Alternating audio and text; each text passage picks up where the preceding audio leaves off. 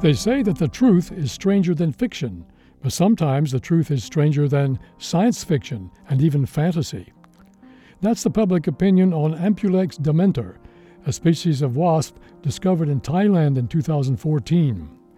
It's named after the dementor, a hooded creature from the Harry Potter stories who sucks out its victims' souls, and true to its name, the touch of the dementor wasp essentially turns its prey into zombies. Combining some of the scariest elements of fantasy and sci-fi, this insect doesn't mess around.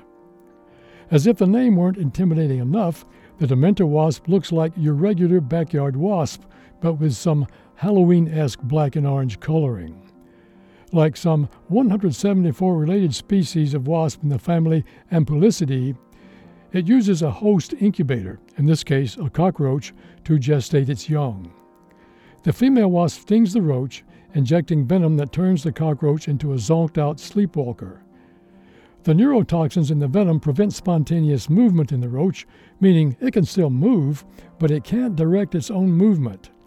This lets the wasp easily drag the cockroach back to her burrow. There she injects the roach with her eggs.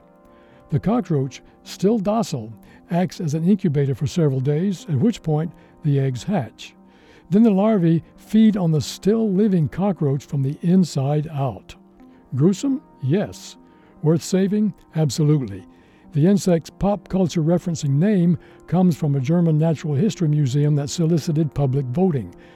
Its aim was to inspire interest in biodiversity and the necessity of maintaining a balanced ecosystem, even when that ecosystem is full of some real-life monsters. This Moment of Science comes from Indiana University. I'm Don Glass.